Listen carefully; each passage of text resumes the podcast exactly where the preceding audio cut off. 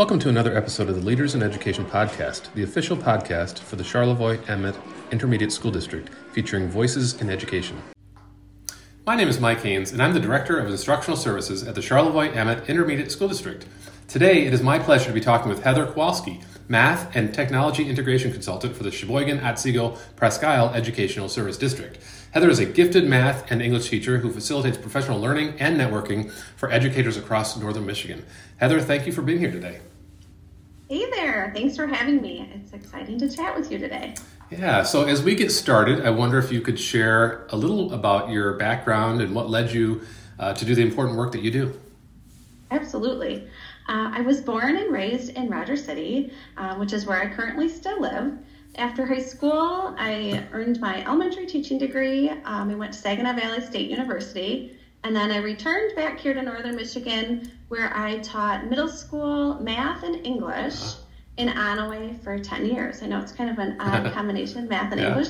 My husband actually teaches or taught at the same time science and social studies. So between the four of us, Perfect. we had all the subjects covered. And That's then. Um, while I was um, working in Onaway, I also earned my master's in curriculum, instruction, and assessment. And then in 2015, this math and technology integration position opened up at COP. And I just decided, you know what, I'm just going to throw my name in and go for it. Um, I didn't really think at the time that I had the qualifications or anything, but sure. they hired me. And so here I am now. This is the end of my eighth year wow. uh, with ESD, and I have learned so much, um, both in math and tech integration, um, throughout my time being uh, with the ESD. And I just am really passionate about what I do, and I'm always trying to develop professionally. I work with a lot of great people, um, and so it's just it's been really great. Um, I also am the director of mm-hmm. REMC 3, as well as the incoming president of the REMC Association and um, secretary of the Michigan Math Network. And I serve on the Early Math Task Force as well. So, got a lot going on. Yeah, that's an interesting background. Uh, so, did you have a favorite subject in school? I did. As far back as I can remember, it's it's always been math. Okay. So, what what is it that drew you toward math and technology? Um, I, you know, like I said, I've always loved math, but I think maybe because it's always been a challenge, I mm. haven't always completely understood everything, but I always felt a sense of accomplishment when I could figure things out. Um, and then I have to kind of laugh about the technology piece because I didn't really ever picture myself doing anything in the field of technology, but it has honestly become like one of my favorite parts really? of my job. And it's technology is just changing so quickly um, I think that we're always trying to find new ways to embrace it. I like bringing new ideas to teachers and helping to engage students and just helping prepare kids for jobs that we don't even know exist yet. So, so it's exciting. so true. So, do, do you ever uh, encounter opportunities to integrate the math and technology when you're working with teachers? Yeah, I do. In fact, I, I intentionally look for a lot of those opportunities. Okay. Um, because even though I have kind of two separate jobs, I try to weave them together as much as I possibly can. So, yeah. Right. Well, I have to admit, Heather, that as a student myself, math just didn't add up. Um, but seriously, like all subjects, helping students learn complex concepts and processes is a real science. What has it taken for you to not only become skilled in those subjects, but so much so that you're able to help and support educators in our region? So I honestly have learned so much as an adult learner. Mm. Um, like even after college, I mean, just in my everyday job, I do a lot of professional reading. Um, okay. I try to stay up to date on trending topics, best practices, new strategies, and I like to to try those new strategies, you know, in PD that I do as well. Sure. Um, and I really learn a lot from other people. Um, I'm a part of a couple of really great statewide networks who mm-hmm. are open to sharing and collaborating. And this has been really helpful um, to push my thinking. And, you know, just a lot of work around like having a growth mindset. Mm-hmm. you know, as a teacher, I'm not sure that I always had that, but now um, I work really hard um, to be very open minded with everything sure. and, just to challenge myself to try new things. So, do you have a, a go to author or resource that you find yourself looking at frequently or re- look turning to frequently? I do like for um, math wise, Jo Boaler is one I kind of um, gravitate towards. Okay. Uh, so I've read um, a couple of her books. And right now I'm reading um, Disruptive Thinking in Our Classrooms mm. by Eric Sheninger. Um, and I'm I'm actually in charge of like our summer in-service for the REMC Association, mm-hmm. and we're bringing him um, we're bringing him in to come and do some learning with us as well. So yeah, usually whenever somebody recommends something, that's kind of what I go to. Yeah, so. yeah. Crowdsourced. So yes. we've experienced a lot of changes in the past few years. In your opinion, what have been some of the most exciting developments in education and the science of learning? I think that it's been really exciting these last couple of years that we've found innovative ways to do things like professional learning. I mean, I mm-hmm. in my job I do a lot of that. Um, and even when there wasn't a sub shortage, it was like a lot of work for teachers to leave their classrooms for workshops. Um, and now there's a lot of quality offerings that they can do right from their classrooms. So mm-hmm. I think that's been a really great development over the last couple years. And then I think um, that we haven't seen fully yet, but um, AI is developing very, very rapidly. Yes. And I think that's going to bring a lot of change as well.